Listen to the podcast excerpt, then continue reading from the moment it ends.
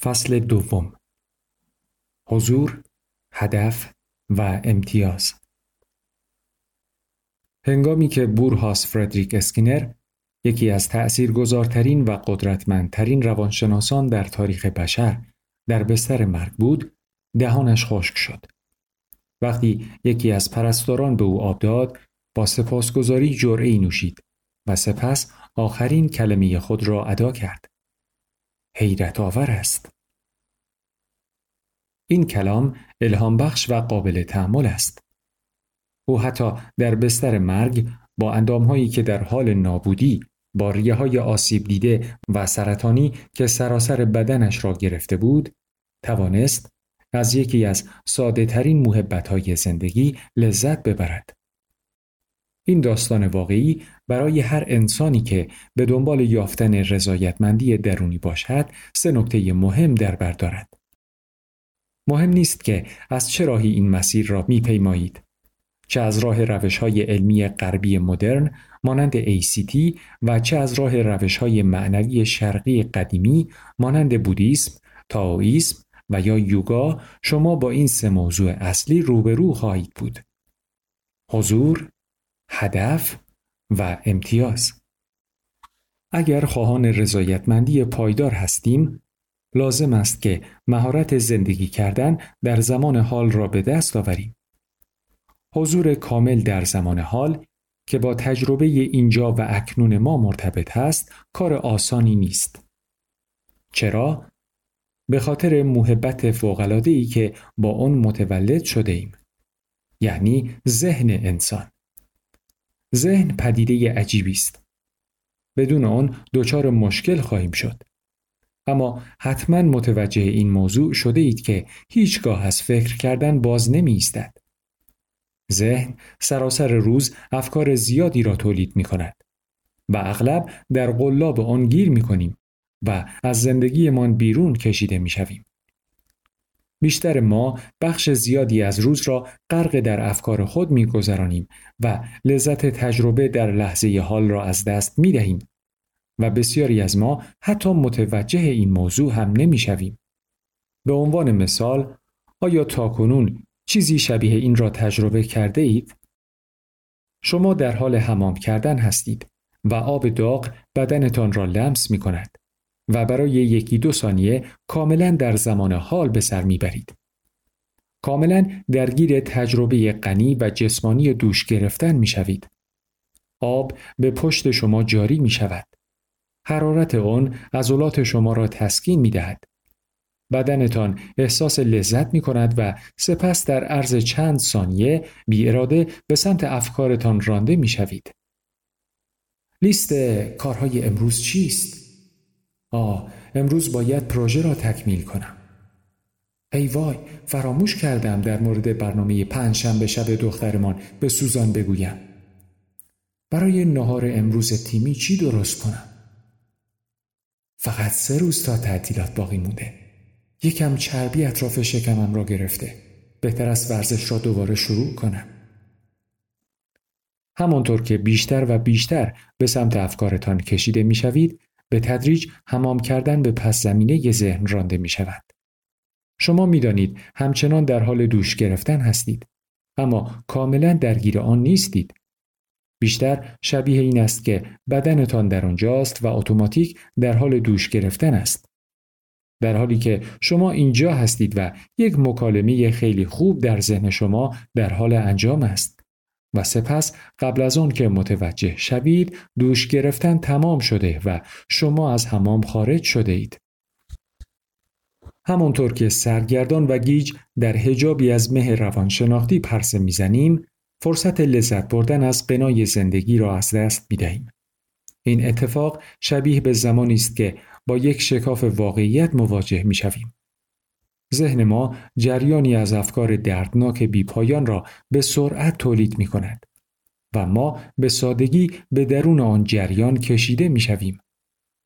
به عنوان مثال، اگر واقعیت اتفاقی دور از انتظار و بهداور را در دو قدمی ما قرار دهد، مانند مرگی ناگهانی و یا طلاق و جدایی یا مصیبتی دیگر، ممکن است سرگردان و گیج و منگ شویم.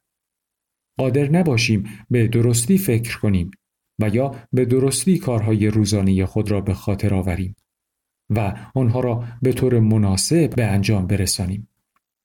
از اینها گذشته برای یاد گرفتن هر مهارت یا فعالیتی درگیر شدن با آنچه انجام می دهیم و حفظ تمرکز بر آن ضروری و برای هر اقدام مؤثری حیاتی است. بنابراین اگر بخواهیم به هر ضربه دردناکی که زندگی به ما می زند به گونه مؤثر پاسخ دهیم، باید در زمان حال باشیم. هدف. گاهی افراد می گویند بله بله این خیلی خوب است که ما در زمان حال باشیم، ولی چه کار مفید و به درد بخوری در زندگیم می خواهم انجام دهم؟ این پرسش بسیار مهم است. همانطور که یک گل به نور خورشید نیاز دارد، حضور نیاز به هدف دارد. در صورت هدف نداشتن ما در خطر حضور در یک زندگی بی‌معنا خواهیم بود.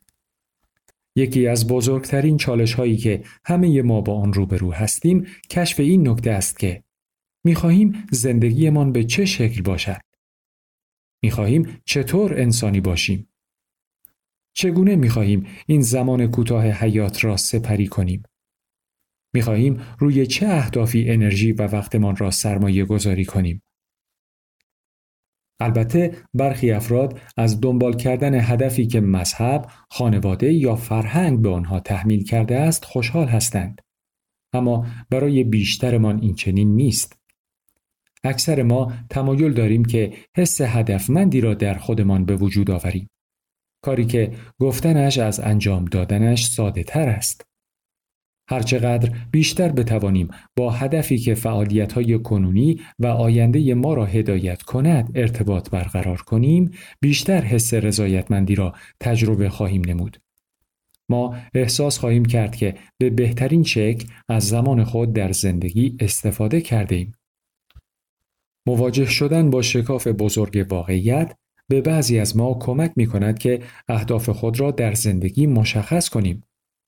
با دید وسیع‌تر و از زاویه‌ای بالاتر به زندگیمان می‌نگریم. در مورد معنا و مفهوم زندگیمان تأمل می‌کنیم. با ارزش‌های اصلی زندگی در ارتباط می‌شویم و رشد و پرورش می‌یابیم. ما حتی ممکن است یک دلیل پیدا کنیم و یا یک هدف ایجاد کنیم که اشتیاقمان را برانگیزد و به ما حس نشاط و زندگی دهد. هرچند برای برخی ممکن است تأثیری عکس داشته باشد. ذهن ممکن است به شدت در برابر این شکاف واکنش نشان دهد. ادعا کند که زندگی بی‌معنی، ناامید کننده و یا غیر قابل تحمل است. و اگر به دام این افکار بیفتیم، تمامی اهداف خود را از دست خواهیم داد و زندگی تبدیل به بار سنگینی می شود. بنابراین اگر بخواهیم در مواجهه با این شکاف موضع بگیریم، بایستی بدانیم که واقعاً چه چیزی برایمان اهمیت دارد. باید ارزش‌هایمان را بشناسیم تا بتوانیم حس هدفمندی ایجاد کنیم و به آن نزدیک شویم. امتیاز. زمانی که چوب و آتش در اجاق ترکیب می‌شوند، تجربه‌ای فوق‌العاده از گرما را برایمان به وجود می‌آورد. و زمانی که هدف و حضور در زمان حال در قلبمان با یکدیگر ترکیب می‌شوند، حسی بی‌نظیر از امتیاز برایمان به وجود می‌آورند. آنگاه که به تجربه زندگی به چشم یک امتیاز نگاه کنیم، چیزی که باید قدرش را دانست و از آن لذت برد، به مراتب زندگی رضایت بخشتری خواهیم داشت.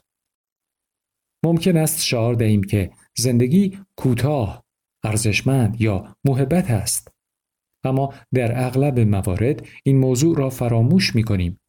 بی هدف و سرگردان می شویم و از آن چه در این لحظه داریم قدردانی نمی کنیم. این امر به ویژه هنگام مواجهه با درد و رنج‌های بزرگ رخ می دهد. ذهن ما شاید اعتراض کند که این منصفانه نیست. چرا من؟ من نمی توانم آن را تحمل کنم. چرا زندگی اینقدر سخت است؟ نباید این اتفاق برای من رخ میداد. من نمیتوانم بیش از این ادامه دهم. و یا حتی در شرایط سخت‌تر، دوست دارم بمیرم. با این حال آن را باور کنید یا نه، حتی در بحبوحه یک مصیبت و بدبختی بزرگ هم میتوان به زندگی به چشم یک امتیاز نگریست و از آن بیشترین بهره را برد. بستر مرگ اسکینر. داستان آخرین کلمه اسکینر به سادگی این سه عنصر را نشان می‌دهد: عناصر حضور، هدف و امتیاز. وی حتی در آستانه مرگ که شکاف واقعیتی بزرگتر از آن وجود ندارد، کاملا در زمان حال بود. او توانست از آخرین جرعه آب خنکی که نوشید لذت ببرد. در مورد هدف نیز کل زندگی اسکینر برای کمک به انسانها برای زندگی بهتر وقف شده بود. این چیزی بود که به وفور به دست آورد. نظریه ها و تحقیقاتش در روانشناسی غربی انقلابی برپا کرد و روی مدل های درمانی معاصر، رویکردهای مربیگری و رشد فردی تأثیری بسیار داشت. آیا او در بستر مرگ می‌خواست مفهوم حضور در لحظه حال را به ما نشان دهد؟ فقط می‌توان حدس زد. اما به نظر من هدف او، یعنی کمک به دیگران، به ادای آخرین کلمه او منتهی شد. از اینها گذشته منظورش از گفتن کلمه حیرت آور است، اگر الهام بخشیدن و دلداری عزیزانش در طی یک رنج و مصیبت بزرگ نبوده است، چه میتوانست باشد؟ آیا او نگریستن به زندگی به عنوان یک امتیاز و به بهترین شکل استفاده کردن از آن را به زیبایی به ما نشان نداده است؟ این داستان مربوط به همه ماست. ما هر چند وقت یک بار موفق نمیشویم از آنچه که داریم قدردانی کنیم. هر چند وقت یک بار زندگی را حق مسلم خود میدانیم. هر چند وقت یک بار لذت اعجاز و شگفتی وجود انسان را از دست می دهیم. هر چند وقت یک بار اتوماتیکوار و بدون درک روشن و واضح از هدفمان زندگی کرده ایم. ما هر چند وقت یک بار چنان گرفتار مشکلات، ترسها، فقدانها و افسوسهای خود می شویم که تمام چیزهای خوب زندگی را فراموش می کنیم. اکنون نگران نباشید. من قصد ندارم که غیر واقعی و خیالی با شما صحبت کنم و اینطور وانمود کنم که زندگی همه اش گل و بلبل است و می توانیم تا ابد با شادمانی زندگی کنیم. این واقعیت انکارناپذیر است که زندگی دشوار است و مقداری زیاد درد و رنج به همراه دارد. و مهم نیست چقدر زندگیمان خوب باشد. دیر یا زود اگر به اندازه کافی عمر کنیم، با یک شکاف واقعیت بزرگ مواجه خواهیم شد. البته همانطور که درد و رنج و سختی وجود دارد، چیزهای زیادی نیز برای لذت بردن، قدردانی کردن و شادمانی وجود دارند. حتی اگر در وسط و میانه یک غم و اندوهی بزرگ و یا ترسی شدید قرار داشته باشیم. البته بدون اینکه ابتدا اصول حضور و هدف را به کار بگیریم، قادر نخواهیم بود که این کار را انجام دهیم. به همین دلیل بسیار بعید است که تنها داشتن تفکری مثبت راهبردی مناسب برای مواجهه با درد و رنج باشد. در حقیقت همانطور که بعدها مشاهده خواهیم کرد، این نوع تفکر در دراز مدت ممکن است که درد و رنجتان را افزایش نیز بدهد. بدیهی است که اگر کسی در شرایطی واقعاً وحشتناک قرار داشته باشد، مانند زندگی در اردوگاه کار اجباری، زیر شکنجه بودن در زندان و یا گرسنه ماندن در بیابان‌های اتیوپی، چیزهای بسیار اندکی وجود دارد تا بتواند از آنها لذت برد و یا بابتشان قدردانی کند. اما اگر شما در حال خواندن این کتاب هستید، به وضوح وضعیتتان این گونه نیست. با این حال ممکن است به نظر آید که شرایط شما درست به همان اندازه و یا تقریباً به همان اندازه شرایط بد بالا باشد. اما آخرین کاری که انجام خواهم داد این است که با شما گفتگو و بحث کنم. تمام چیزی که از شما می‌خواهم این است که ذهنتان را باز نگه دارید. شما لازم نیست که باور داشته باشید دستیافتن به یک یا همگی این سه عنصر ممکن و عملی است. تنها خواندن کتاب را ادامه دهید و در مورد آنچه که رخ می‌دهد کنجکاو باشید. در حال حاضر هدف من صرفاً بالا بردن آگاهی شماست و از شما می‌خواهم که این کار را انجام دهید. همانطور که روزتان را می‌گذرانید توجه کنید که این سه عنصر کی و کجا اتفاق می‌افتند. برای مثال پس از مرگ یک عزیز بسیاری از ما هر سه عنصر را در مراسم تشییع جنازه تجربه می‌کنیم. گاهی خیلی درگیر مراسم می‌شویم. یعنی حضور در لحظه حال. گفتار و رفتار ما مملو از هدف است. عنصر هدفمندی و گهگاه قدردان و سپاسگزار مهربانی و عشق دیگران هستیم یا همان امتیاز. بنابراین همانطور که در حال دست و پنجه نرم کردن با زندگیتان هستید توجه کنید که این لحظه ها کی اتفاق می افتند. در چه موقعیت هایی کاملا در زمان حال حضور دارید و با کاری که در حال انجام آن هستید درگیر می شوید.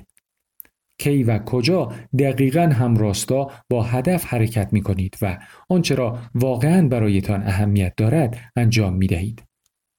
کی و کجا حس امتیاز داشتن با میل پذیرفتن و قدردانی از زندگی را همان گونه که در این لحظه هست تجربه می کنید. همچنین دقت کنید که چگونه به ایجاد این لحظات کمک می کنید و چگونه آنها در زندگیتان اثر می گذارند. عمل ساده ی توجه کردن می تواند تفاوت عظیمی در زندگیتان ایجاد کند.